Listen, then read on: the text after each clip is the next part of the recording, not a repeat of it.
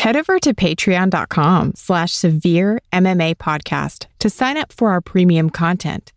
From the Q&A to the rewatch, we provide multiple shows per week for all your combat sports needs. And now, here's the podcast. Graham McDonald is an idiot. Sean Sheehan of SevereMMA.com. He even has the audacity to call himself the quote unquote pod god. This is Severe MMA. Severe MMA. Severe MMA. Severe MMA. Severe MMA. Severe MMA. Severe MMA. The Severe MMA podcast is finally here. Welcome to the Severe MMA podcast. Here's your host, Sean Sheehan. Welcome, welcome, everybody. It's episode 306 of the Severe MMA podcast. My name is Sean Sheehan, aka the Score Lord, the Pod God, the Legend, as many people call me. Joined today by the Ronald McDonald of Irish MMA Media, Graham McDonald, as we talk about a pretty interesting night last night in the world of MMA. Actually, this is a special Saturday podcast because there's no UFC, so we decided to get it over and done with. Head out the back, it's sunny here. Maybe have a few old cans of or uh, bottles of Desperado or something like that, a few bottles of Corona maybe even, and, and take the, the weekend off and get it out early for all your Patreon listeners, and obviously the uh, the normal, you know, non-paid listeners as well, the Vickers, the the war, our our least favorite listeners. Actually, if you want to sign up to Patreon, patreon.com forward slash severe my podcast uh, is a place to go now to help us. Uh, keep the lights on. I know there isn't many people in Irish MMA covering sport anymore, to be honest. So uh, if you want to help us keep going, that's where uh, that's where you go. And uh, yeah, do that. There's loads of content over the last week, and there will be over the next week as well. And another important thing as well to say uh, is about our sponsors this week, Manscaped, uh, who always bring us the podcast, so everyone uh, knows about. But there's a very important message coming from this week, and everyone knows that Manscaped are available in the US, Canada, uh, UK, Ireland, Australia, New Zealand, and all of the EU. We have an exclusive offer for uh, to use the code Severe MMA to get 20% off and free shipping. Uh, so you can join the movement with 2 million other men worldwide. But did you know this? One guy every hour every day is diagnosed with testicular cancer. So this is a reminder to all of the men listening to check yourself before you wreck yourself.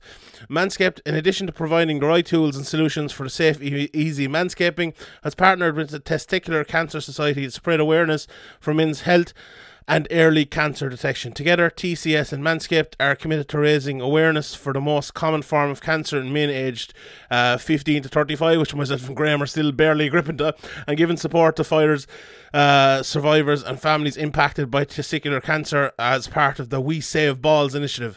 Uh, while you're down there cleaning up your sack, why not go ahead and give them a little investigation for lumps, changes, sizes, or any pain?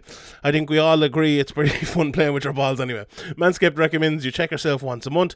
If you do feel any lumps or swelling, give your doctor a call immediately. Uh, in addition to checking yourself regularly, why don't you make sure your sack is looking fresh and clean with the Manscaped Package 3.0? Inside the perfect package, you get the electric lawnmower, the lawnmower 3.0. This waterproof trimmer features skin safe technology. Hold on, I have it here. Where is it? Here we are. Hold on. Can you hear it? Can you hear it? That's it. Um, and it's absolutely brilliant. The light is on it and everything like that as well. And the, all liquid formulations used only the best ingredients as well. You have the crop preserver, anti-chafing deodorant, uh, the crop reviver, the spray-on ball toner, and the perfect package 3.0 also uh, includes anti-chafing performance boxers that are absolutely fantastic. And a lot, a lot of the lads over in our uh, our Patreon group absolutely love them. So uh, join the Manscaped movement and start taking care of your balls today. Get 20% off and free shipping with the code SevereMate at manscaped.com. Always use the right tools for the job. That's 20% off. What the? is that your Manscaped or is your microphone just broken? No, it's my Manscaped. Is- that's it. So if you Just do a quick trim here, Sean, while you're Hold waffling on, I'll do one as well here. let's, let's do let's do let's do battling trimmers.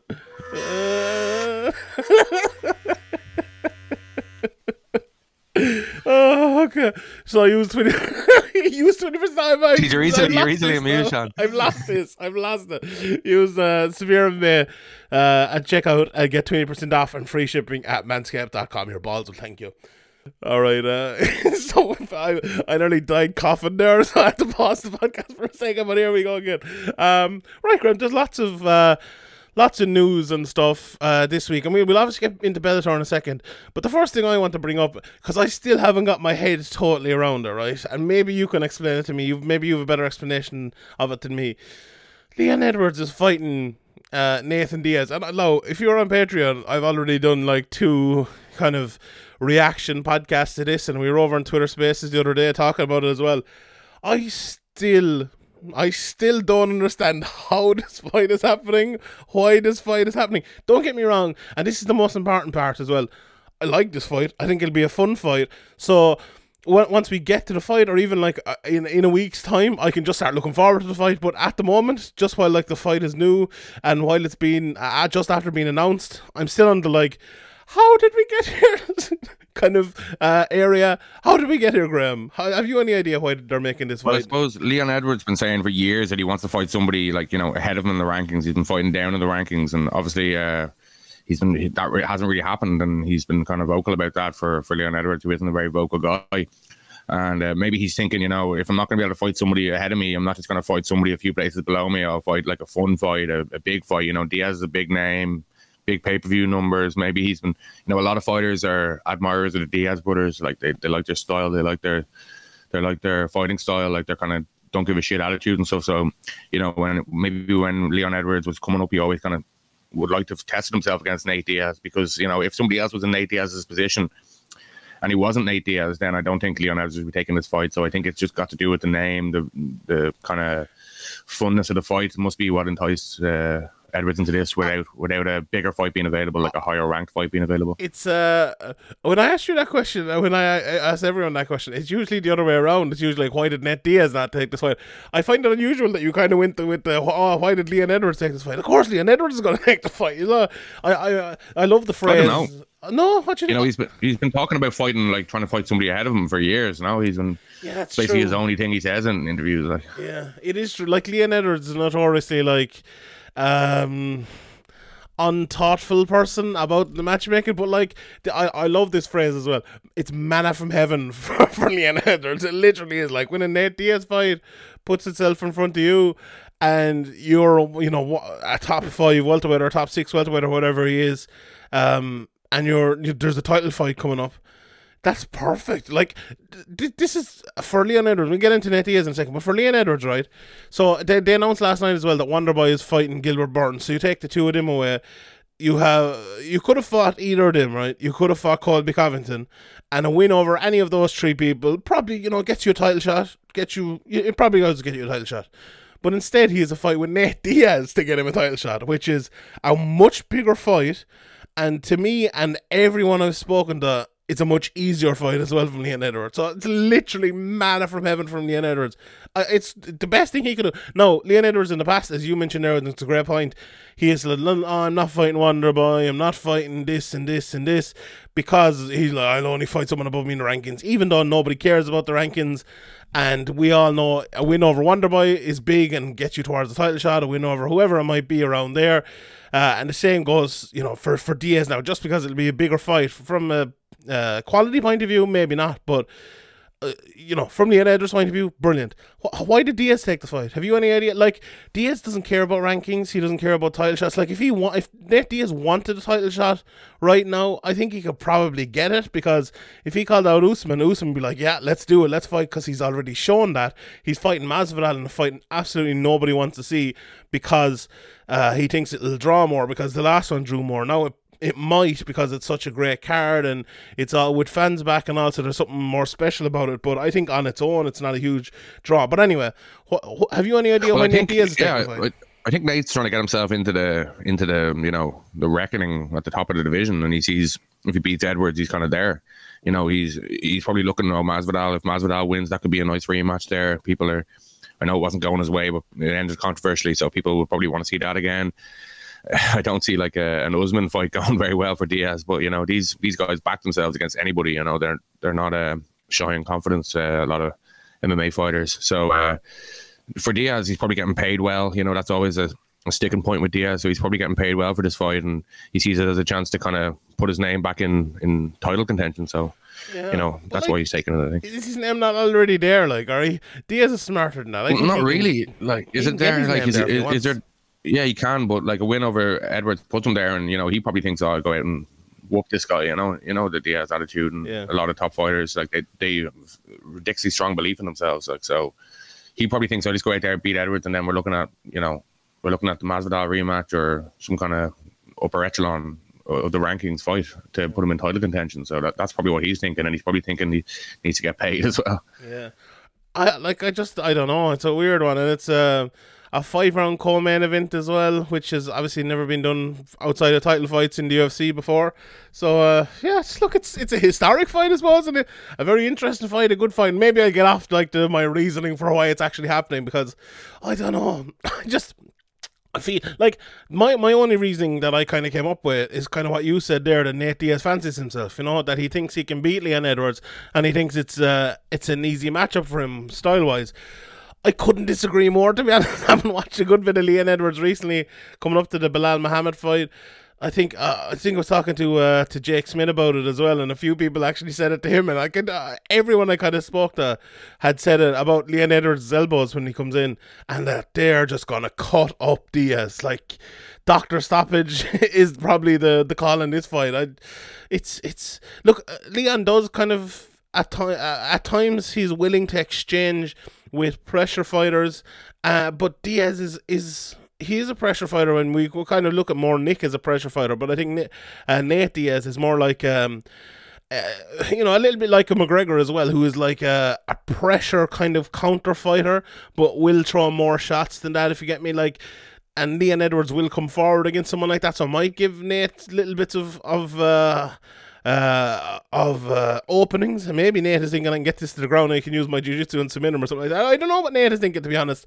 Uh, but uh, it's uh, it's an interesting one. I'm glad the fight is happening. and I'm definitely not complaining about it. I'm just trying to find the logic around it. But um, yeah, it looks like uh, looks like it's happening anyway, and it should be fun on the same card as uh, Charles Oliveira versus Michael Chandler. Well, we'll talk about one or two other fights as well before we get into Miller. What do you think of that Charles Oliveira and Michael Chandler fight? I know we haven't talked too much about it on the podcast, but that's kind of with McGregor now, and that fight as well, McGregor and, and uh, Poirier is not 100% official, I don't think, but Ariel reported last night that Poirier has signed on the dotted line and that McGregor was always in, basically.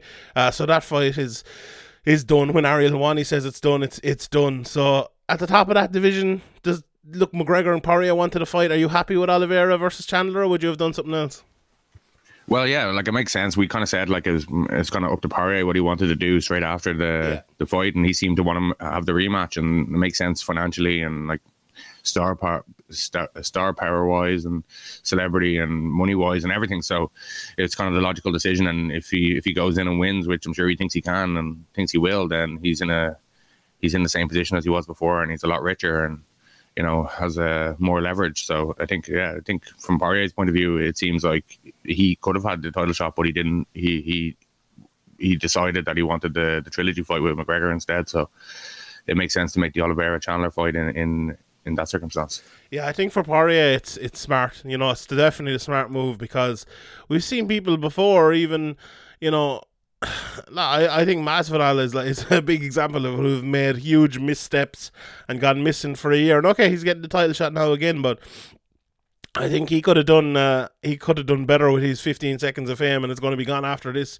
Uh, I I would predict, but Poirier has done the right thing because I'm sure. Look, when you're a fighter and you come up, um, and you know, like uh, in in Poirier's era, maybe maybe it's a little bit different now, but you're aiming for that title. You know, Dustin Poirier wanted to be a featherweight champion. He wanted to be a lightweight champion. That has been his aim in the UFC for years and years and years.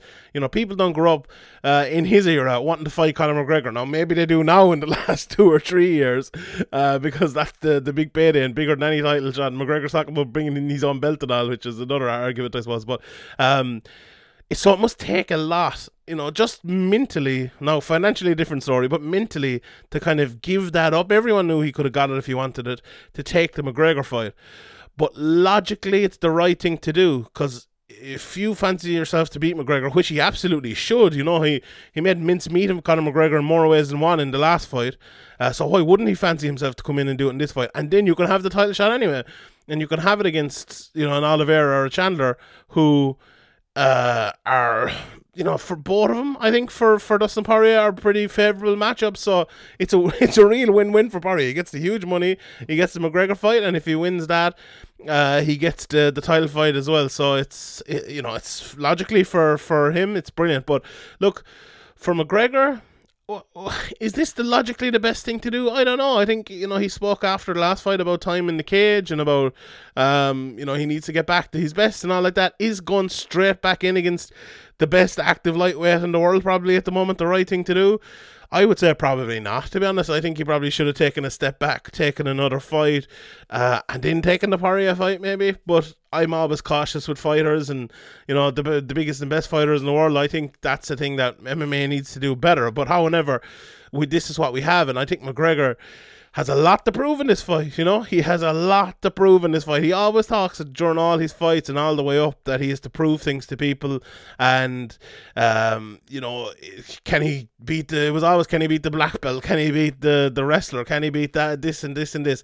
And now it's can he beat a guy who made who destroyed him in the last fight? You know, who tactically, you know, made him made people question him and his team and his whole setup, you know, and that is big for Conor McGregor. We he we know down through the years he's talking talking about loyalty to him, you know, his ability and his team and everything like that, and that was all questioned after this fight.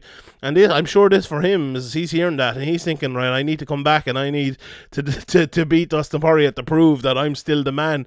Um, and you know, people are calling him soft and people saying he's in silk sheets and everything like that that's I'm sure McGregor hears all that, and if he doesn't hear all that, and if he doesn't, you know, use that as motivation, and if he doesn't come back to his best, it's a whole different argument. In so, an absolutely huge fight for the biggest star in the history of the sport, an absolutely huge fight for Dustin Poirier, who you know has that title shot on the line, who has maybe his legacy on the line. If he comes out on top of the trilogy with McGregor, that's what he will be remembered for, and that to go on to being a champion, you know, like say, say like a Bisping as well gets that title shot and he you know he wins it and it changes his whole career. If Poirier wins this fight, I don't know the first fight changed his career but because of the second fight, it's it's a new kind of addition to the middle of it. So if he wins this fight, that changed his career, wins the title fight. It mm, puts Poirier from a guy who was a very, very good contender and an excellent fighter to like a Hall of Famer, if you want to put it that way. So it's a it's a huge fight here for Poirier, a huge fight for McGregor, and I'm looking forward to it. And Chandler versus Oliveira as well.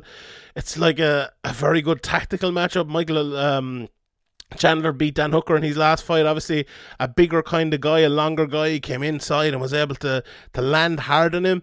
And that's what I'm sure what he'll be able to do, uh, or trying to do again against Charles Oliveira, who. So, you know who looks fantastic recently. His striking has improved so much. We know his ground game probably the most uh, devastating ground game in the history of the UFC. I believe he's the most um, submissions in the history of the UFC. If I'm not mistaken, maybe he's up there with Demian Maia or someone like that. Anyway, but um, you know, fantastic matchup, and uh, I can't wait to see how it plays out here over the next uh, over the next year or so. But anyway, we've we, we talked enough about the the matchmaking and all of that. We will we have another few topics as well, but let's get into the fights from uh, from last night. Graham Bellator two five five.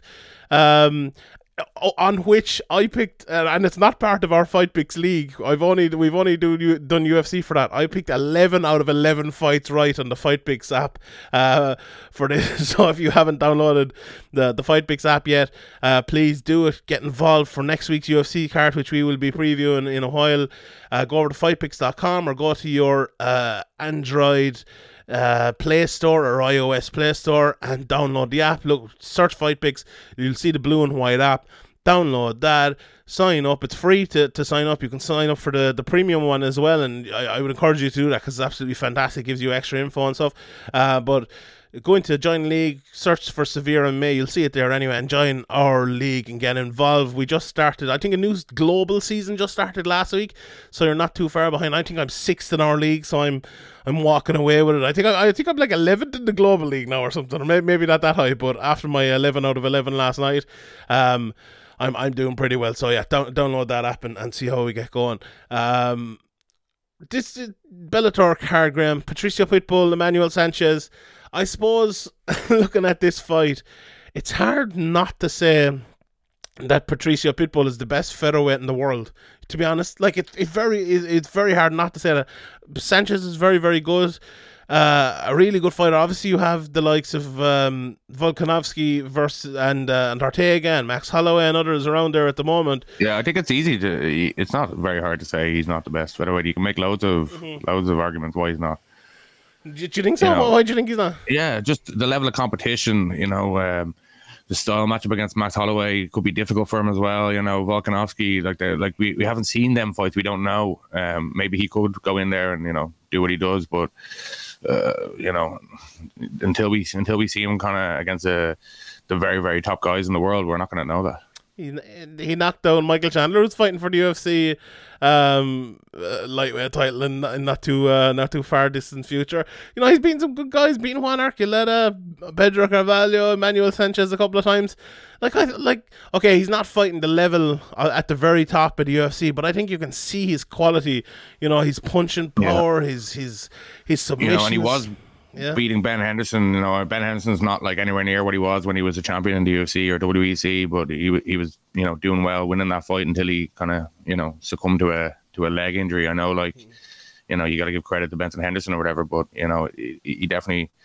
He definitely was winning that fight until he lost as well. So, like, you, you definitely could make arguments for him being the best, you know, coming out and beating Michael Chandler or whatever. But I just think, you know, Max Holloway, Volkanovski, these guys are fighting a different level of competition. Um, you know, the odd fight maybe, you know, you get to Chandler or Henderson, but then he's he's back down to kind of the guys he's already fought. Um, so you like you could definitely make an argument that he is the best or one of the best, but you could easily make an argument that he isn't the best as well. Yeah, look, I suppose, and I suppose that's uh, an argument for another day. But uh, his this fight with Emmanuel Sanchez, look, it only went what three thirty five uh, into round one, but you can see exactly what sort of fighter he is by this fight. You know, if you've never seen Patricio Pitbull fight before, this is it. He's accurate, powerful, and a finisher. That's exactly what he is. He kind of he he's if you look at Pitbull, he doesn't have like the best footwork in the world.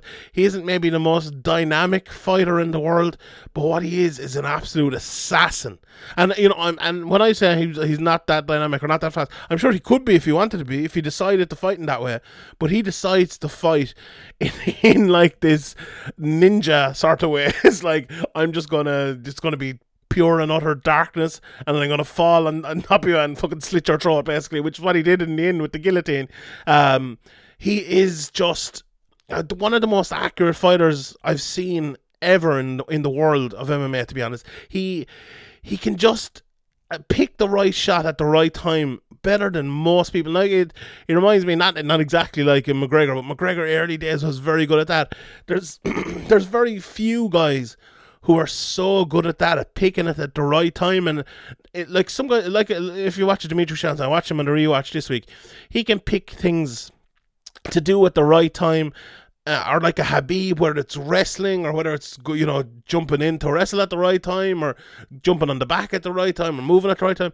A lot of people can, not a lot of people can do that brilliantly, but uh, there's like even Francis Ngannou at the weekend kind of did that very well against Stipe and made it very hard for him.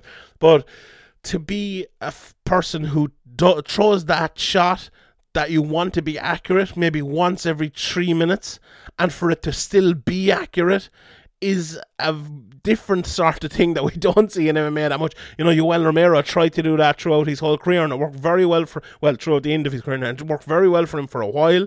And, you know, he kind of succumbed to that uh, inability for, for a few fights as well. But uh, Pitbull so good at it. He just like came over the top with that right hand, lands that left hook after it. It's just money every time, and it's the same with the the submissions as well.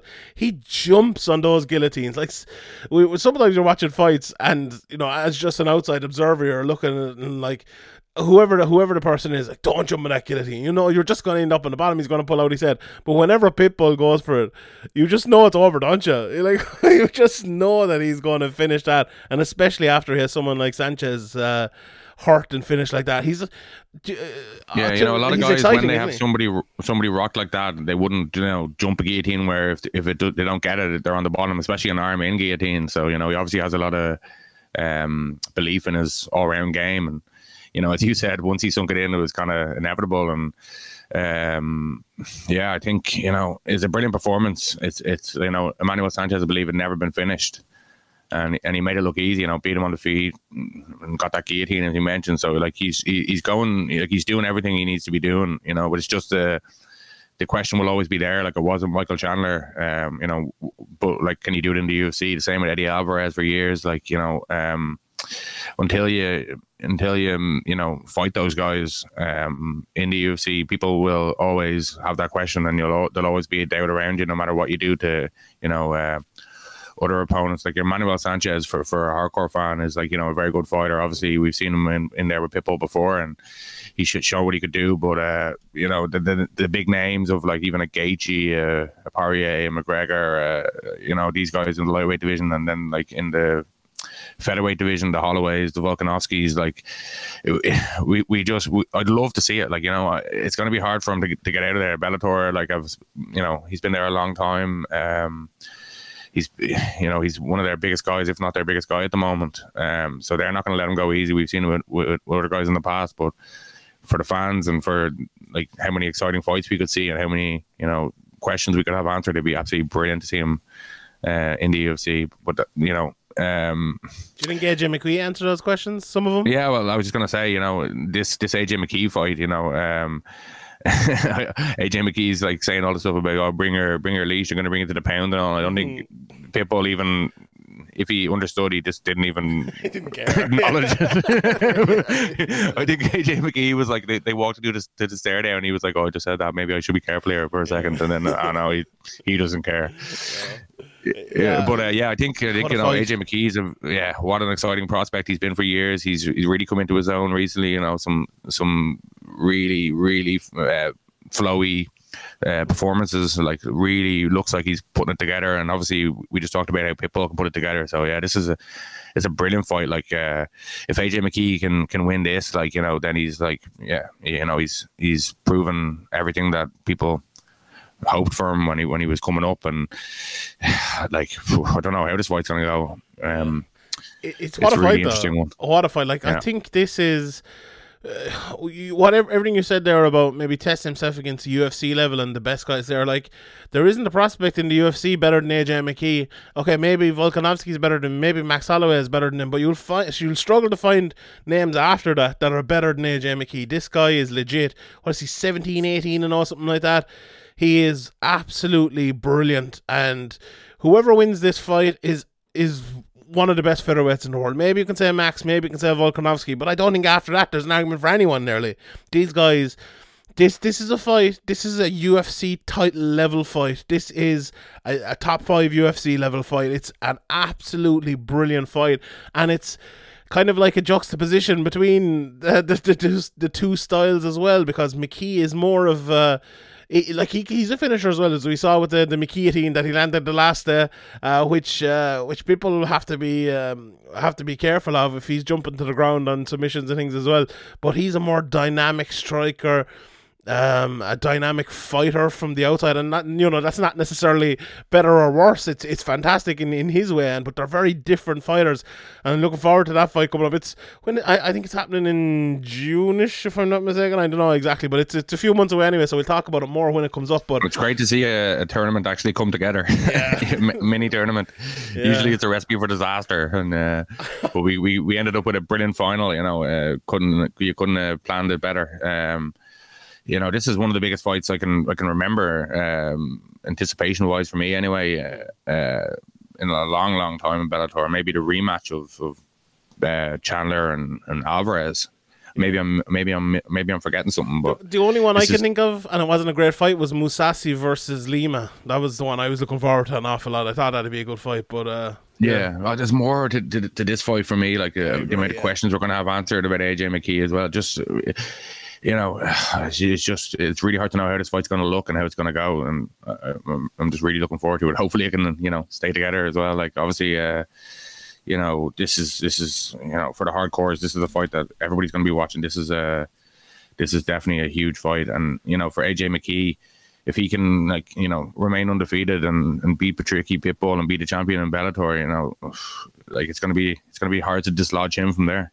Patricio Pitbull even. Yeah, no, that reminds me of Oh, Pat- sorry, sorry. Patricky Pitbull that's fighting um, Peter Queally coming up. That fight is is back on again. So that's I believe that's on the James Galler Apache mix card, which is on the uh, the same card as the the title fight in that division as well. If I'm not 100 percent mistaken, but those fights are all definitely happening anyway. So I'm looking forward to seeing that. But yeah, I like this is the best fight Bellator can put on. And it's weird because I was I was watching uh, just the start of the fight last night, just as they were kind of coming out and stuff. And you know, people always ask uh, or, or have asked like four or five times before in the Q and A, like, "Oh, who, who how do you pick who you root for in fights?" And you know, and uh, I've always been very, very even before I started covering MMA because I kind of came into the sport as someone who likes the sport more than like a single fighter. And a lot of people came in and they liked, you know, uh, Chuck or they like Lesnar, or they like Rousey or they like McGregor, and they've been kind of a diehard fan like that. I, I kind of started as, you know, someone who loves the sport.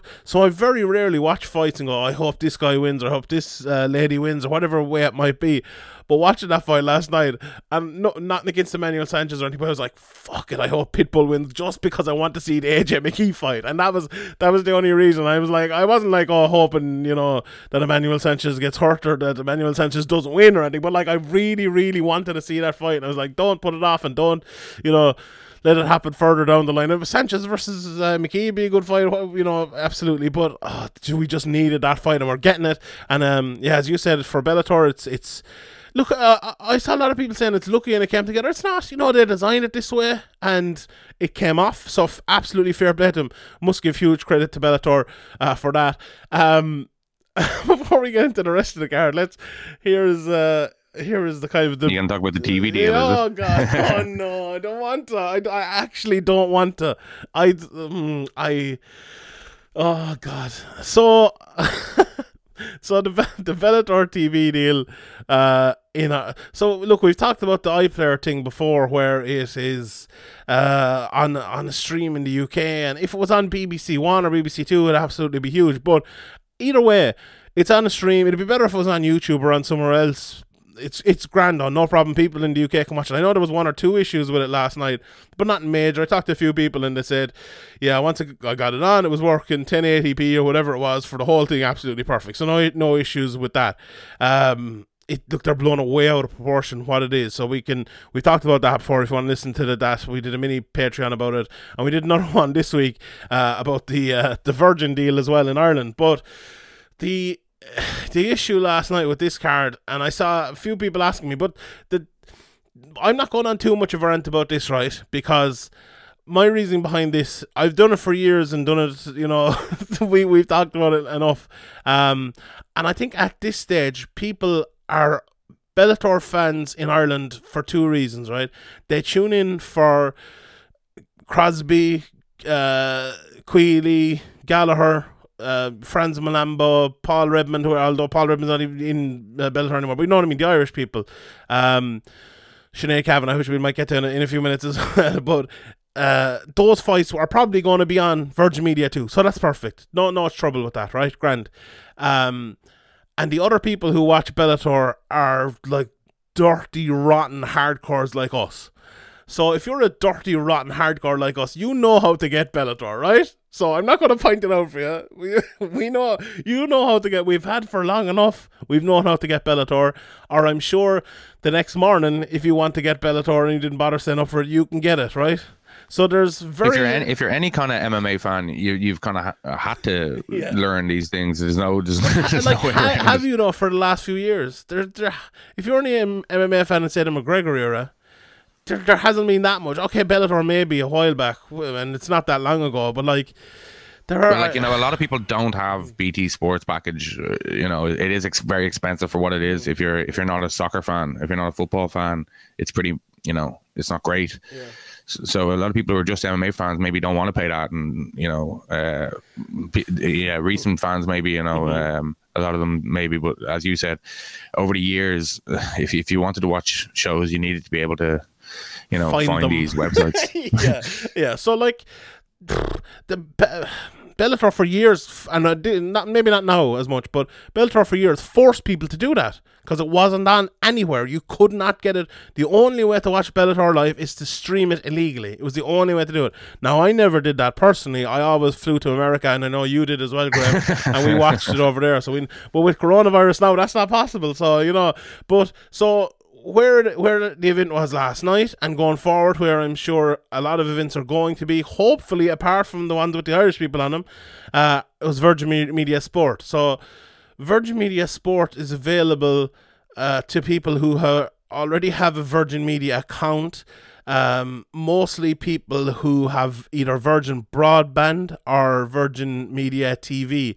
Now, I live in one of the biggest towns in Ireland, the biggest town in in the what is it, the third biggest county in Ireland, and Virgin Media is not available here. So, I, I someone told me they had a twenty five percent market share Virgin Media for for broadband or something like that. So, the, the you know how many of those people have the sport? How many people are going to be watching Bellator? How many people are going to be staying up at 3 a.m.? There's a very, very, very small audience for this of people who can actually even get it. Now, I I talked to Virgin again yesterday, and they told me there is a package which you can get, which anyone in the country can get. Even though I went into the website and they told me I can't get it, but apparently it was an issue with the website that cost twenty euro a month for the Sports Anywhere pack. Now, that is basically just Bellator because the okay the Champions League is on that. Someone told me they're losing the Champions League like rights or the rights are coming up. And the Champions League rights are free anyway if you have Virgin Media Two, which everyone in the country has.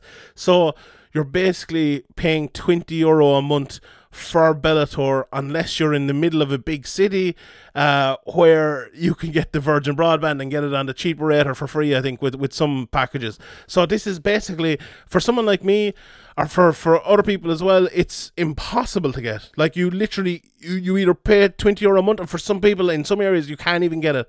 Um it's it's just a terrible, terrible deal when it's on Virgin Media Sports. Now, when it's on Virgin Media 2, and I last night on Virgin Media 2 at 2 a.m., there was telly shopping on. There was nothing. There was li- there was literally fucking blank screen on. Uh, they could have put it there, but they decided not to. Uh, and now, that whose fault is that? Is that Virgin Media or is it Bellator? I would say mostly Virgin Media, but we went through this once before where Bellator were blaming everyone else and they were like, oh, we've been trying and we want them. So you have to give Bellator a little bit of the blame as well. Um, it, it's it, it's one of those deals that is twinged with fantastic a fantastic deal twinge with a terrible deal at the same time. So it depends week in week out, and I couldn't get an answer for them. I had to fucking send the the the, uh, the Virgin Media Twitter a DM to find out where the fucking card was on, and they eventually tweeted it like after the weigh-ins at like twelve o'clock the night before to say if it was on Virgin Media Two or Virgin Media Sport. Like that's what you're getting here with Bellator.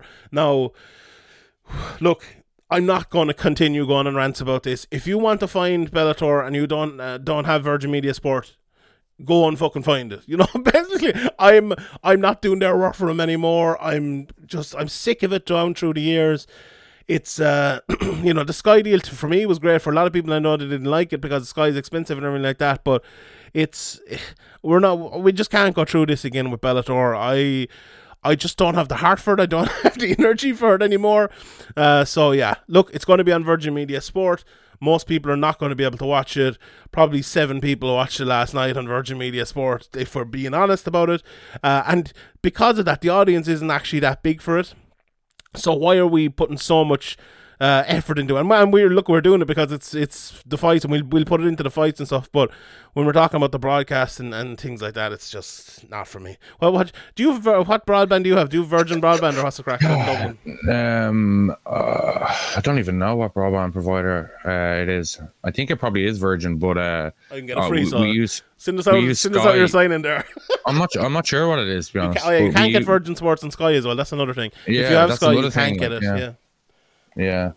So yeah, that's that's pretty annoying. But uh, yeah, um, as you said, you know, if there was if there was something else on on Virgin Virgin Two uh, at that time, some other like you know sporting event or something that's gonna bring viewers rather than like you know telemarketing is uh, I don't know. It seems like maybe that was paid for in advance or something, and that's slot or whatever, and they can't change it or whatever. But going forward, if they have nothing on, I don't see why they wouldn't put Bellator Bellator on. Like live sport is like you know one of the only things that people will actually tune in to TV four live. Mm-hmm. Uh, won't just DVR or or Sky Plus or whatever. Um, yeah, so that's strange. I don't know why that is. Maybe it's because it's uh, all kind of already arranged, and maybe going forward they'll be able to they'll be able to show more on Virgin, um, the Virgin channels that people actually have, that most people actually have. So it could it could end up working out if that happens. Like you know that seems to be common sense to to, to me and to, to most people. But For Virgin as well, though. Like, if you have nothing Yeah. on at three o'clock, why wouldn't you put on Exactly, Bellator? yeah. When, people will tune in for live sport. Like that's Yeah. pretty much like people aren't gonna mm, like tune in for. Well, maybe some people like are addicted to telemarketing or something. But I don't see that being a being much of an audience. You know what I mean? and they, they Um, can, you know, people will record it and watch it in the morning as well, which I know a lot of people do with Bellator. And but with Friday night fights as well. Let's say you know you have your fucking uh, whatever show is like uh, Emmerdale or EastEnders or whatever the fuck they have on TV three. And you put Bellator tonight. It's starting at eleven o'clock. You watch it on BT Sports or um, Virgin Media Two. Like lads on a Friday night, you know, are going to send the missus and the kids off to bed and go right. I'm watching this, and maybe they'll fall asleep watching it. And you look, it doesn't matter to to Virgin Media; they still get their uh, their viewer. But people are going to do that because a Friday night is a great time for MMA in Ireland or in the UK because people are willing to stay up a little bit later on a Friday night because they're not going to be wrecked on a Sunday and then wrecked on a Monday. It's a, just a little bit easier and a little bit better. Um, so like they, it's just all the time. They always do the wrong thing. Like Bellator, they just do the wrong thing so much and have the wrong deal, and it feels like they're just happy to get on anywhere. And there's, oh, I don't know. But anyway, we're finished with it. I'm not talking about anymore. Probably will, but you know, we'll we'll we'll leave it. We'll park it there. Um, let's go get down through the rest of this card. So, Graham, Jason Jackson versus Neiman Gracie. My boy, Team Sheehan, Jason Jackson with a, a fantastic win here. Absolutely no doubt about it.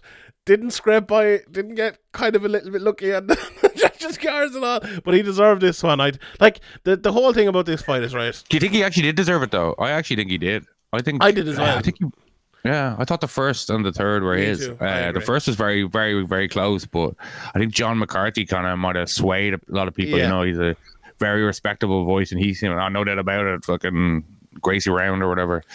Yeah, I thought like at the time when he said that, I was like, really? Yeah, I don't know about that. Maybe Uh, do you I'll know- rewatch that round. I haven't rewatched it, but Yeah. at the time I was I, I had it the other way. Like I wasn't paying. You know, I wasn't watching it to score it, and I haven't gone back and watched it. I was just watching it to enjoy it and like you know see what was going to happen. But uh, yeah, I was. Uh, I thought he actually won, but uh, obviously, I, if I go back and watch it, I might have a different opinion. I think the first round was the clearest round. But the the, the problem with Big John, and uh, like some people hate Big John's um, commentary, which I found out on Twitter this week. You can't question his judging commentary. It's absolutely fantastic. But I think here, when you, we've been at fights like this before, even uh, I don't know if you were there. I think you are, but the, the Norman Parke Well, you can Gamrot question fight. it. You, No, you but like, question it here- no, here- here's he's saying my- it's a definite round for Gracie. Yeah, but it's, it's not. my point here is right. This was a fight where. uh, Okay, so if people didn't watch it, Jason Jackson was like in the middle of a scramble with Neiman Gracie, and he hit his eye slash face off the cage and like tore it along the cage. Um, Cheese grated his yeah, eye, cheese grated his eye, out, and it was very sore looking. And he basically kind of stopped fighting, and he was like to the ref and to Grace, he's like, "Ah, my face is, I need the doctor or whatever, you know." And they let they let the fight go on, and then Gracie kind of got into Gracie the mount. took the back. Yeah, or something like that. Um, Yeah, and then the they they got the Didn't red- get the- close. No, it didn't get close any. But they got the. So my point is, before we got to the scoring round, they got the referee in, and there was a big hoopla, and they spent like two a minute and a half, maybe two minutes, like talking about, oh no, he's hurt. Is the fight going to end? Is what whatever's happening. And I feel like when you're there live, especially because I've been in that position before, you kind of lose track of what happened before. And John McCarthy's on the mic and he's talking about it and he's like doing analysis of what's going on. It's a mad situation there. If you're just a referee, okay, a different story. Or if you're just a judge, a different story. But when you're commentating on it, you're trying to look at it, you're trying to judge it all at the same time from John McCarthy's point of view there's I, I would definitely let him away with that one. I know what look it wasn't a, the most clear clear round ever, but look for John McCarthy to say that, and I think they want him to give a score after every round, and he's kind of forced to give a score. I'd say if you watch that back again though, he'd definitely give it to Jackson. Like Jackson landed way more shots. Um, on the feet at the start. The, the thing as well with that one where he, he got hurt against the cage, the referee didn't call that as a foul. So if you're a judge, you have to call the effect of that as a Neiman Gracie kind of strike or whatever. But Well, I he kind of did it to himself, though. No, he kind did, yeah. of instead of putting his hand out, he put his hand to try and fight uh, Gracie's hands, and kind of had no, and then kind of forced his own face. It was kind of a strange one, you know. He kind of did it to himself. Yeah, it was. Look, I think anyway though, like he he did that. Gracie was moving around. He didn't get near to a submission. Basically, didn't land any strikes.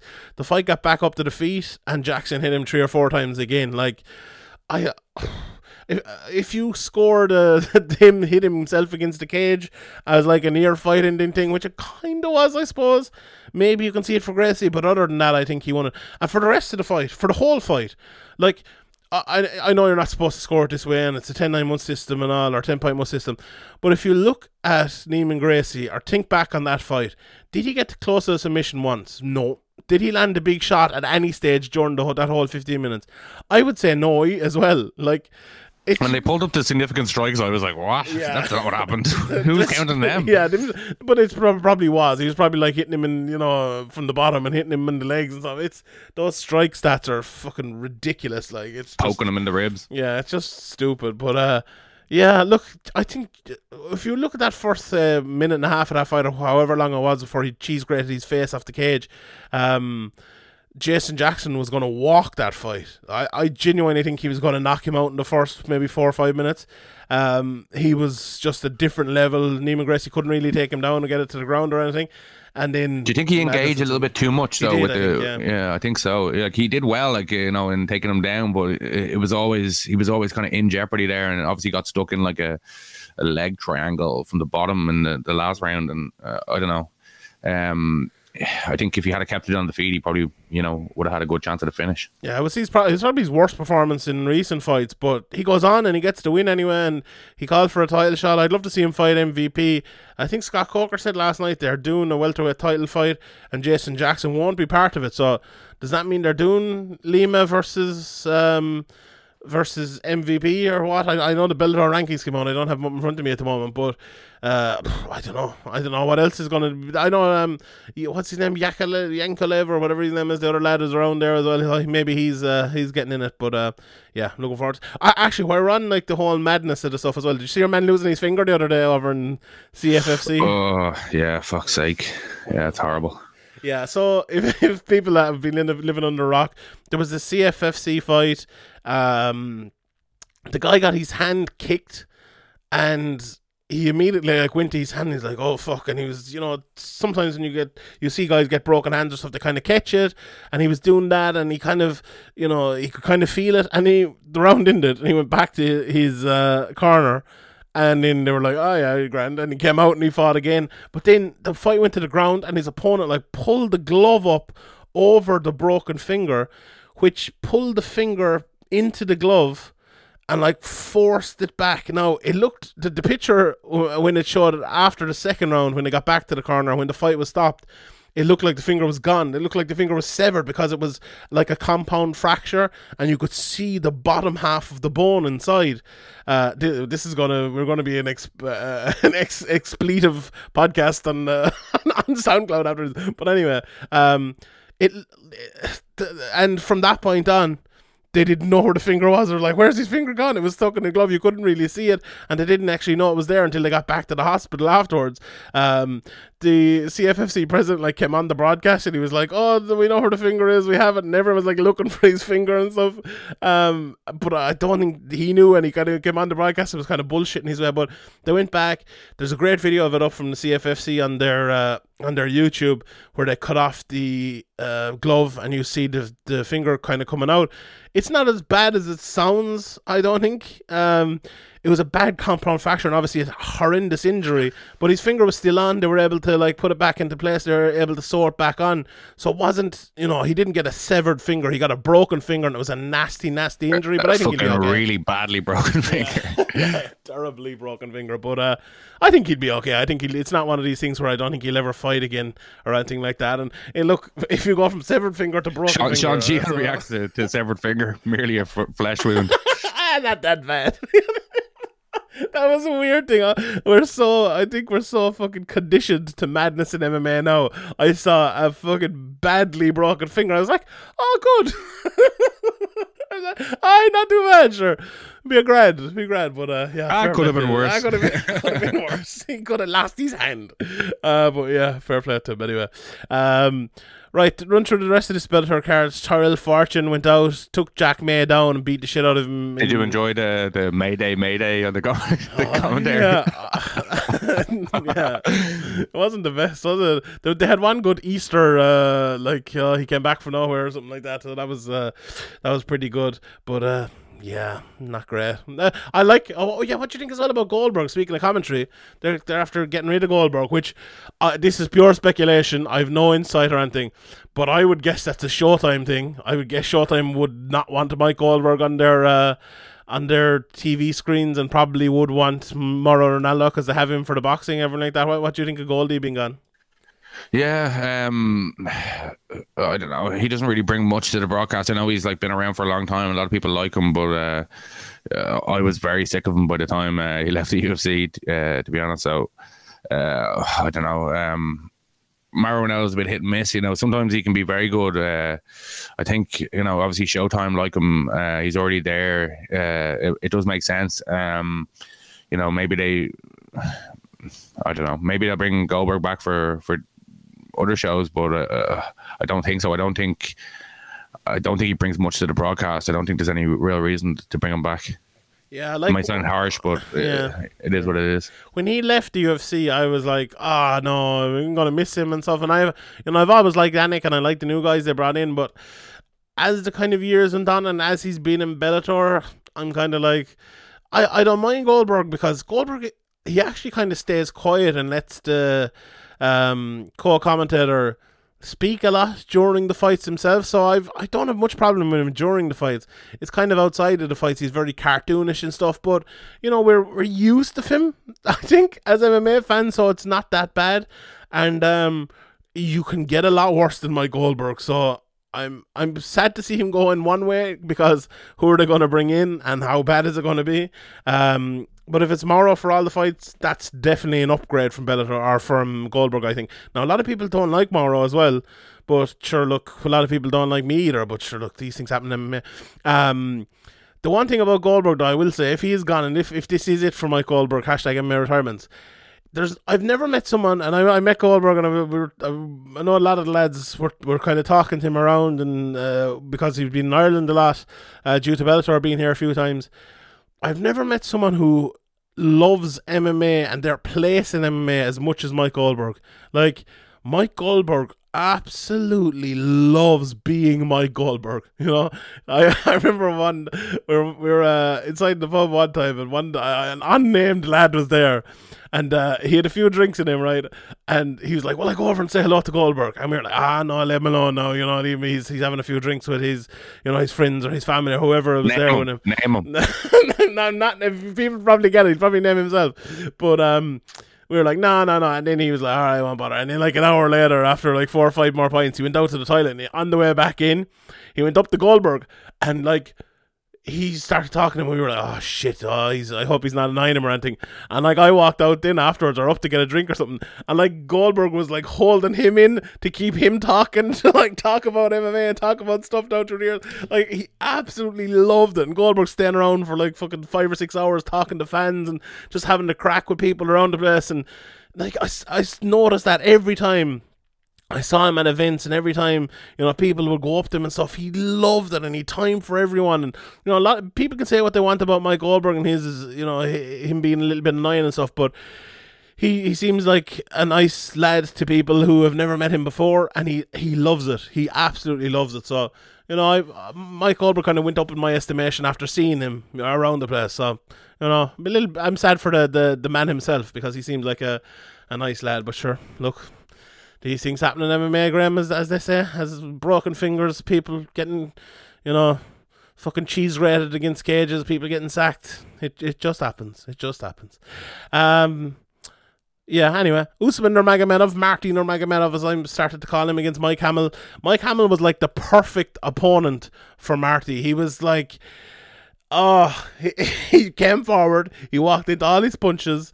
He got taken down a couple of times. Didn't pose that much of like a power risk to him.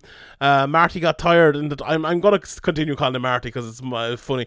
Uh, he got very tired, I thought, in the third round, which is something that you can kind of look at uh, going forward for him if he's going to be fighting five round fights and things like that. But that pace that Hamel set was a big pace. He had unbelievable, unbelievable cardio. Um, took a lot of damage. Looked strong the whole way through as well, but got absolutely destroyed by Nurmagomedov here. What what did you think of uh, of Usman Nurmagomedov, Graham? Yeah, as you said, it was a it was a nice style matchup there for him. Uh, you know, uh, he definitely looks like he, he he's a good fighter, but uh, we're gonna have to see a uh, you know a much higher level of competition before we can really see where he's at. But for what he you know for the guy that's in front of him, he you know he dominated everywhere and easily won a decision. But uh, you know, as you say, it's not really the as you said, it's not really the, the toughest test he's he's faced or he's gonna face. Yeah, I'm gonna say something about a Nurmagomedov that's probably never been said about a Nurmagomedov before, but he needs to add in a little bit more wrestling. I, I think you know I don't think he wrestles enough. He loves his striking, and they said that in the commentary as well that he ra- rather striking than wrestling. But I think if he added in yeah. a few takedowns and a bit of ground and pound, maybe he's trying to develop you know his his game outside of wrestling, and he, yeah, he thinks he can always fall back on that as as he you know needs to as he goes up the rankings, but you know, uh, yeah, may, may, you know, just because he has a Nurmagomedov um, name doesn't mean that you know he's going to be a completely dominant wrestler. Maybe maybe it's a case that you know he's he's not on the level uh, wrestling wise, but I suspect it's more of a it's more of a trying to get you know time uh, in other realms of the, the game in in while he's coming up. Yeah, they said on the broadcast that he started off more as a striker you know, in fucking Dagestan they have boxing and Muay Thai and wrestling. Whatever you want to do, you can do it. So, uh, you know, he kind so there's no there's no bears in his childhood. Uh, yeah, fake bears that didn't actually happen. Remember, probably probably not. Yeah, but um, yeah, I thought he was good. I, like my my whole thing about the wrestling is if he had added in two takedowns in that fight in the first two rounds, I don't think he would have got as tired as he looked in the third round. And you know, if you are looking at your future career, you're going to be coming up against guys like this, especially in Bellator. They have a lot of you know tough nosed uh, guys who will, who will keep coming for days. Um, so uh, yeah, I think that's something he needs to adjust a little bit. But a very good performance. He's lovely straight shots, lovely kicks to the body. Um, I thought I thought he was going to land a flying knee against Mike Hamel just because he was so open for it, and he threw kind of he didn't try uh, try a throw standing but it was like he stepped in out of the uh, orthodox position into his favorite southpaw position and like lifted the right knee up and it came up and hit Hamel on one side. You're like, oh, he nearly landed it there. But uh, yeah, he, he has all the shots. He's very, very good and looking forward to seeing what he does next. And he, he's one of those lads well, at 12 and 0, you can definitely see adjustments that can be made. So a very, very good prospect. Um, after a Kana Watanabe in a close fight against Alejandra Lara, split decision in that one pretty fun fight. Not the highest level of MMA, I wouldn't say, but uh, Watanabe goes to 10 and 0, so she's right there, yeah. thereabouts at 125 pounds. Faced some adversity in the first round as well. Uh, yeah. You know, got hit with a few shots, lost the first round, and managed to, you know, come back and win on all cards. So, Landed yeah, rock it was a good. yeah, yeah, landed a rock bottom, went full pro wrestling in the middle of it. Um, yeah, so like it's a good, uh, a good fight, uh, a good learning curve as you're as you're coming up. Um, wasn't the best fight, but yeah. No, not not not fantastic. Uh, Magomed Magomedov though in uh, against CJ Hamilton, he like w- w- I've talked a lot about Magomed Magomedov and over the last few weeks after Petr Yan fought and things, and I think did I do him in a rewatch? I think I did. Maybe I didn't, or maybe I just went back and watched it. But I watched these two fights against Petr Yan anyway, and this guy is legit moves to 18 and 1 now, and that only losses to Petr Yan, who he also beat. His wrestling is is just brilliant. Now his striking is not the best still in the world. I think he's improved his jiu-jitsu a lot, but his wrestling is just so good and he's just so relentless. I thought CJ Hamilton did well in the first round, uh, just to kind of wrestle with him and to transition with him, but he just wore him down. You know, that big suplex towards the end of the first round, I think just told CJ Hamilton's like, yeah, you can only transition for so long before you get fucking decapitated here. And uh, Magomedov, Magomedov managed to do that in the second round with the rear naked choke just a fantastic one. Are you as high in him as I am, Graham? Yeah, well, I think uh, yeah, you talked about his record there. His only loss against Yan, who he has a win over. So you know you can't really argue with that. He comes in, destroys CJ Hamilton, who you know, as you said, he's another kind of tough nosed, uh, all go guy, and you know he did his very best, but he was just completely outclassed and. Uh, I don't I don't think there there was much doubt about it going in who was going to win that fight, and I think you know.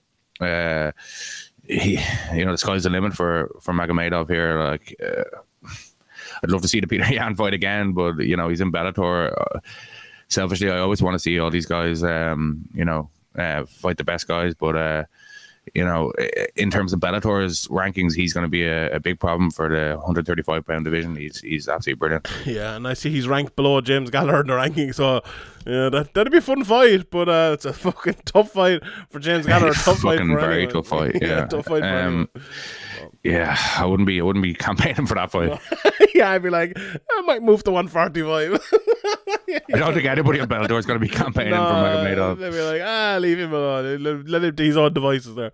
But uh, yeah, we're a very good win. Um, Mandel Nallo got the first round Superman punch win as well. Uh, Khalid Murtazaliev got a win. Chris Gonzalez got a submission to strikes. I, I uh, oh yeah, that was against Roger Huerta. Yeah, so Roger Huerta came out and lost the first two rounds. Then came out and was winning the third round. Um, got to down, gave up his back, I believe, ate one or two shots and then tapped to strikes. And I think, look, this is one of those things. As a person who would never have the balls to ever fight again, I'm like, this is a smart thing to do. You know, he lost the first two rounds he was only going it was only going to get worse here there was what two minutes left in the third round but i guarantee you maybe they won't say it or maybe they'll hear me saying it and they'll give out about me but i guarantee you there's fighters talking about this and they're like he gave up he threw in the towel on himself and he gave up in the last couple of minutes of this fight and it's one of those things like where I think it's a smart thing to do to give up in that situation, but he definitely gave up. What, what did you think of this uh, this fight in Graham? Yeah, like you know, he's been around a long time. He was kind of like a you know a big prospect in the UFC a long time ago, and uh, he probably you know knows his uh, his body's not really doing. Or he's not able to do what he was, was able to do in the past, and you know he came in third round and kind of gave it his all, and it wasn't enough, and you know um, he did just you know there's no doubt about it. He just you know said okay, I'm done, gave up. Uh, but as you said, it, it seemed to be only going one way, and he seemed to he seemed to know that. Once he kind of gave it his all, and it didn't didn't work out. I think yeah, he he knew the the he was just going to eat damage. So like from a you know from a fighter from a fighter safety and future point of view, was a, very good decision. But you know it's a rare decision. We, we talk about um, corners not or uh, corners not throwing in the towel or not calling it off. Um, it's even more rare to see a fighter tap out like that. You know, sometimes you see a guy that's just overwhelmed and uh, you know just uh, eating strike after strike after strike and taps out because the ref doesn't stop it. But this was just this was different. You know, this was this was a guy who knew he was done. Uh, you know, I wouldn't be surprised if if that's the end of him. You know, that's Yeah. that's how you know he probably came to a realization that he's he's not up to it anymore. Yeah, uh, it, it reminded me a little bit of um, Chris Leben that time. I know Chris came back because everyone comes back in MMA, but Rogers had this a couple of times before. Uh, GSP came back pretty well from it, you know, against Matt Serra. Well, uh, yeah, but that's different. Uh, I think tapping the strikes is a different thing to tapping the fucking no strikes, basically. But uh, yeah, look. Uh, and the other three fights, then I was actually flying to America to watch the card during these. But uh, Jose Augusto Azevedo won, Ra- Roman Fernaldo won, and jo- uh, Jordan Newman got a good win as well to go to 3 0. He's a really top uh, wrestling prospect there. So good night all around for uh, for Bellator.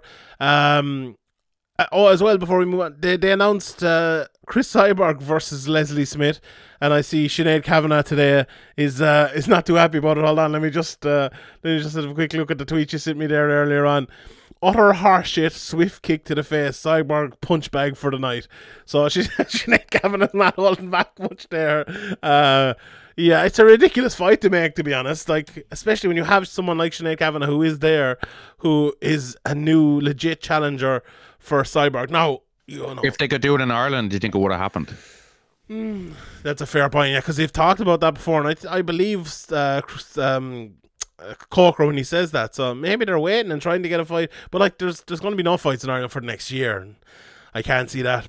Uh, so you know, Yeah, but you know uh, that will be a very big fight. You know, Cyborg is a you know a name that transcends hardcore MMA. Yeah. Um, and you know an Irish woman going in there, people you, people could get behind that. You know, if it was it could get TV coverage, it could be a big event in the Three Arena. You know, that, that's probably what they're thinking there. You know, uh, obviously, it's just up in the air with the pandemic. Like it's been going on for for so long. People are talking about the the vaccines fixing things, but I don't know how quickly that's going to be. And uh, you know, uh, for Sinead, obviously she wants to go in there and you know fight for the title or fight Cyborg, and um, she's obviously disappointed. But in terms of you know.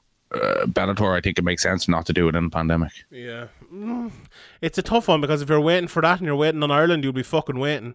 You know, maybe you can wait in America they seem to be doing a great job with the vaccines, the same in the UK and stuff. But Ireland, or like if you're living outside of Ireland and you don't know, uh, like we've been promised vaccines and they say, oh, you know, 70% are going to get their first vaccine by June and stuff. Bullshit. That's never going to fucking happen. So, like, we, we, Ireland are in this for a long haul and I can't see big events like that happening for, you know, till at least this time next year, to be honest. So, I, I don't know. Like, this fight she just beat Leslie Smith so easily the first time, and it was a little bit of an early stoppage, I think, but everyone knew which way it was going. She was just destroying her.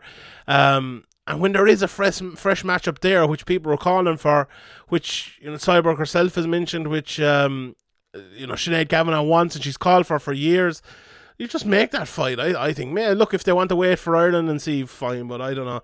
This fight just does nothing for anyone, I don't think. Leslie Smith is just going to get destroyed again. Cyborg is going to pick up another easy win, and look, I suppose if you want to move it on like that, fair enough. But uh, yeah, I'm, I'm you know, if they give Sinead a nice matchup, send her in there, get her a payday, and then you know, a Virgin Media deal. This could be on like a lot of a lot of homes could be covered covered on um you know the equivalent of TV3, what used to be TV3, like is yeah. available in pretty much all homes. So, you know, I can understand why they're waiting, and I think if if um if there was no if they had shows planned in Ireland and they they weren't they, they gave Leslie Smith it would be an outrage. But yeah. because like you know nobody's looking to nobody wants to see that again you know um really. But um under the circumstances, if that's the reasoning, then it, it, makes sense to me. But with Bellator, maybe it's not the reasoning. Who knows? Yeah, um, who knows with Bellator is always, I guess. But yeah, we'll, who, who, knows at UFC? Who knows at any, knows any promotion? Yeah, it's true. It's true.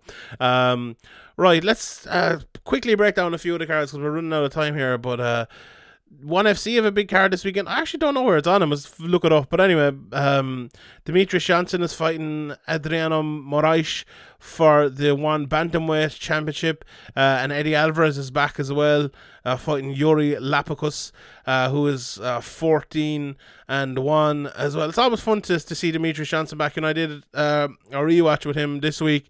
Uh, one of his recent fights over in um, over in one FC, and you know he looked good he he still looks the way he used to look. I know his opponent uh, at the weekend. I'm looking through his record. He doesn't really have any standout names of people that we do know. But when you you know become the champion over there, you are fighting some good guys and things like that. And this fight was supposed to happen around this time last year, so it's happening now. And I think the plan when Demetrius Johnson went over there was to become uh, the champion at at this 135 pounds weight class, which is a weird non-weight cutting one. I don't I don't know what they're doing over there, but um it's always fun to see Demetrius Johnson back, isn't it, Graham? And it's fun to see uh, Eddie Alvarez back as well. He's been, you know, you mentioned him earlier on. He's been a fun fighter around the place for years, and you know, fighting Lapicus, who fought Christian Lee and lost a first round knockout in his his last fight, but has some good wins. Uh, before that, uh, you know, it's it's good to see the two of them on the card and a good card for one FC to kind of pop back with, I suppose, and Reug Reug as well on this card. And man, you know, I'm looking forward to it if, if we can watch it. if we can watch it. Yeah. Um, I always love watching Demetrius Johnson fight. He's just obviously one of, if not the best fighter in the world. Like he's so well rounded. He's, you know, he, he, obviously because he's small, he's super quick. But he, uh, these guys are super quick, but he's extra quick. You know, he some of the some of the things he he did in fights, like what was it that like kind of suplex armbar? Yeah, mouse trap. Just just yeah, yeah, the mousetrap. Uh, he's just you know uh, he's just extremely top level guy, and he's always uh he's always in. Um, you know, uh, people. A lot of people don't like the the lighter weight guys, maybe because they can't get finishes as much or or they can't hit as hard. But you know, Demetrius Johnson is always entertaining. He he finishes when he can. You know, he's he's going for finishes with one second to go and getting them. You know, he, he he's he's a joy to watch. Really, um, obviously, the level of competition, kind of obscurity in in one FC isn't isn't good, isn't ideal at all. But um, you know, hopefully one day he can he can come back to the UFC because I'd lo- I'd love to see it. Like you know, Figueiredo versus DJ would be would be absolutely brilliant. I'd love it. Like, but uh, uh, maybe it wouldn't sell because, as I said, a lot of people aren't aren't into it. But uh, you know, if you could put that as a co-main event on a on a really big card, that that'd be that'd be uh, absolutely brilliant. I'd love to see that. But obviously, he's in one FC for the moment. Uh, I saw some quotes that he has no plans to go back to to North America, uh, but he said he never ruled it out. You know. We'll see what happens in the future. So, Yeah. you know, that's kind of lighter language than he's used before. So maybe he's coming around to maybe wanting to come back to to uh, relevance. Yeah, I'd love to see it. To be honest, I I don't know. I feel like Demetrius Johnson is one of these guys who will just retire one day and we'll never see him again. He he seems to be happy enough with his life. Uh, you know, I, I don't think he's earned that much money in the world, so he'd probably have to go and get a job or go and work somewhere. You know, but uh, it's you know he's a, he's just such a great fighter, and I'll always watch Demetrius Johnson fight, and I'll always I'll always beat the Demetrius Johnson What- bandwagon. He's just he's do so we know? good. Do we know how much one FC are paying them? Or do they release their? Apparently, he pays them. They pay him well, but I don't know. You'd never know at One FC. They just pull numbers out of the fucking anywhere. But they've big money though. One FC. They've big investment, an investment that's never going to go anywhere. You know, but they do have that big investment. So I'm sure he's getting paid pretty well. So yeah, hopefully he is, and he's der- he absolutely deserves it. No Knowing the history of the sport has deserved it more. And we talked a lot about Jones and Ngannou, and we won't get into that again now because we'll be here all day. But uh, yeah, look, I'm looking forward to Demetrius Johnson. It's actually a big week in the world of MMA. There's lots of cards. Bellator 256 as well next Friday. Uh, Ryan Bader versus Lyoto Machida. Liz Carmouche is back. Uh, Jeremy Kennedy versus Adam Borics. Cat Zingano is back. Which, if she wins that, you know, or even if she loses it, I think Sinead Kavanagh will probably be calling that name, maybe. Uh, Julia Budd as well is fighting here. Maybe that's another name that Sinead Kavanagh might be uh, looking against Dayana Silva. Uh, Dina Av- Avsaragova, which is one of Bellator's big stars from over in Russia, is fighting Tara Graff. Um, and there's some other people as well on the card here. So not a bad, not a bad fight at all. I suppose the the uh, Ryan Bader Lyoto Machida fight, the, the rematch, if I'm not mistaken, then that's the one where like Bader waded in and Lyoto just caught him with a right hand inside and knocked him out. This is uh, the 205 pounds um, tournament. If I'm not, is it a tournament? I don't know. Maybe I think is it. It might have, I don't know, but uh, oh yeah, it is World uh, Grand Prix quarter final. Ryan Bader is still the fucking. Is, isn't Ryan Bader still the heavyweight champion? Champion. Yeah, and he Yeah. just entered another light heavyweight tournament, even though he lost his title, which is a bit odd. But uh, you're looking forward to Bader versus Machida. Yeah, well, yeah, it's it's it's a good fight. It's not. Uh, I don't know. I think you know in the first fight, but I think Machida was able to kind of faint and kind of stifle and frustrate Bader, and he just kind of ended up, as you said, rushing in and getting cleaned out. Uh, I don't think he'll do that again. You know, um, I think he's a better fighter than he was there. He's more composed. Um, Machida's a little slower, a little older. I think it's a much uh, closer fight than the odds would indicate. Like uh, Bader's basically three to one on favorite. I don't, I don't, I don't agree with that, but I probably lean Bader. Yeah, yeah. I think Bader's a lot better of a fighter now. I think he's a very, very good fighter. And look, we'll uh, we'll see how it goes, I suppose. But yeah, look, look, not a bad card. And I, looking at this UFC card next Saturday, this looks like a fucking fantastic card. Um, so Marvin Vettori is supposed to fight Darren Till in the main event. That has obviously been cancelled. Darren Till broke his collarbone, if I'm not mistaken. Uh, so he's out of that fight. And Kevin Holland steps in. So the main event, two of probably the most unlikable guys in the in the UFC from uh, if you know up against each other, which is like uh, an interesting one, I suppose. But two people that, that people know. Um, so yeah, I'm looking forward to seeing that one. I, I I have come around a lot to Vettori's ability in the last while, and I think he'll probably win it here, especially from the, the dud of a performance that Kevin Lee or Kevin Lee Kevin Holland put in uh, in uh, his fight a couple of weeks ago. Uh, so look, who, who do you think will win the fight? Do you do you think Vettori as well? It's Yeah, on- I think Vettori on the on the feet uh, should be able to, to to win it here. Like um, short notice isn't great for Kevin Holland, but uh, even if it wasn't short notice, I, I'd still be picking Vettori. I think he's just a more accomplished fighter all around. Yeah, I think he's a little bit better. Uh, I love the co-main event. If it is the co-main event, Arnold Allen versus Sodiq Yusuff. Allen sixteen and one, Yusuff eleven and one. Yeah, it's hard to know how this fight. Yeah, oh, I haven't a clue. I haven't How, a clue. look, what's gonna happen? Like, I don't know. It's a very interesting one.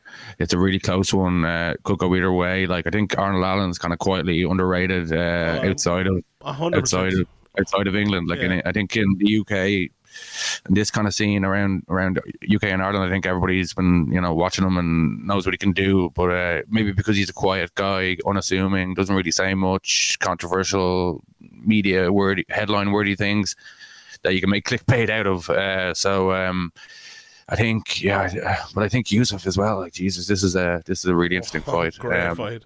This is this is like one of those fights where it, maybe people don't know how good these two lads are, and it, they should know because it's going to be really, really good. And uh, for me, I think Sodiq Yusuff is a fantastic fighter, and I don't know who I'm going to pick, but I feel like Arnold Allen is maybe the most underrated or underappreciated fighter in the world. He's just he is that good. He's really, really good. And you know, you said he doesn't talk that much. You don't hear from him that much.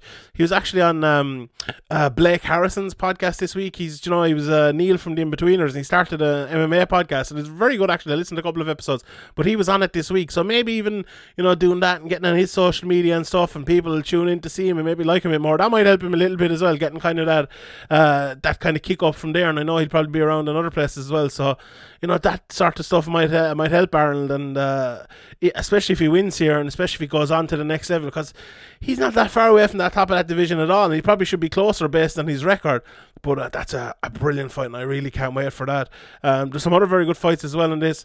Uh, Ali uh, Kizarov, who's 13 and 0 f- with the, the Russian flag on him, so you know he's going to be good against uh, Kyle Dawkins, uh, 10 and 1. So that's a fun fight. Sam Alvey is amazingly still in the UFC and back against uh, Julian Marquez.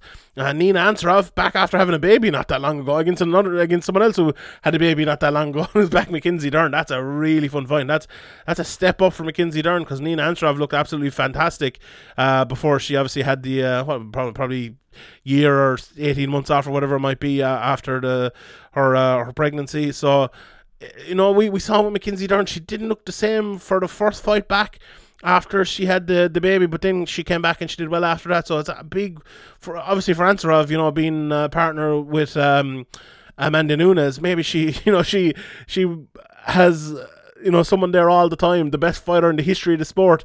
They kind of train with, and to you know, if even if they're in quarantine or whatever, uh, a year ago before she uh, she had the baby or she was pregnant, it, it's it's a great way to improve and a great way to be a better fighter to be you know 24-7 with the, the greatest fighter in the history of the sport. So maybe that has helped her kind of stay in, in good nick as well but that's a fantastic fight. I'm really looking forward uh, to, to that one. And if Mackenzie Dern wins that she's not far away from a title shot either I don't think so.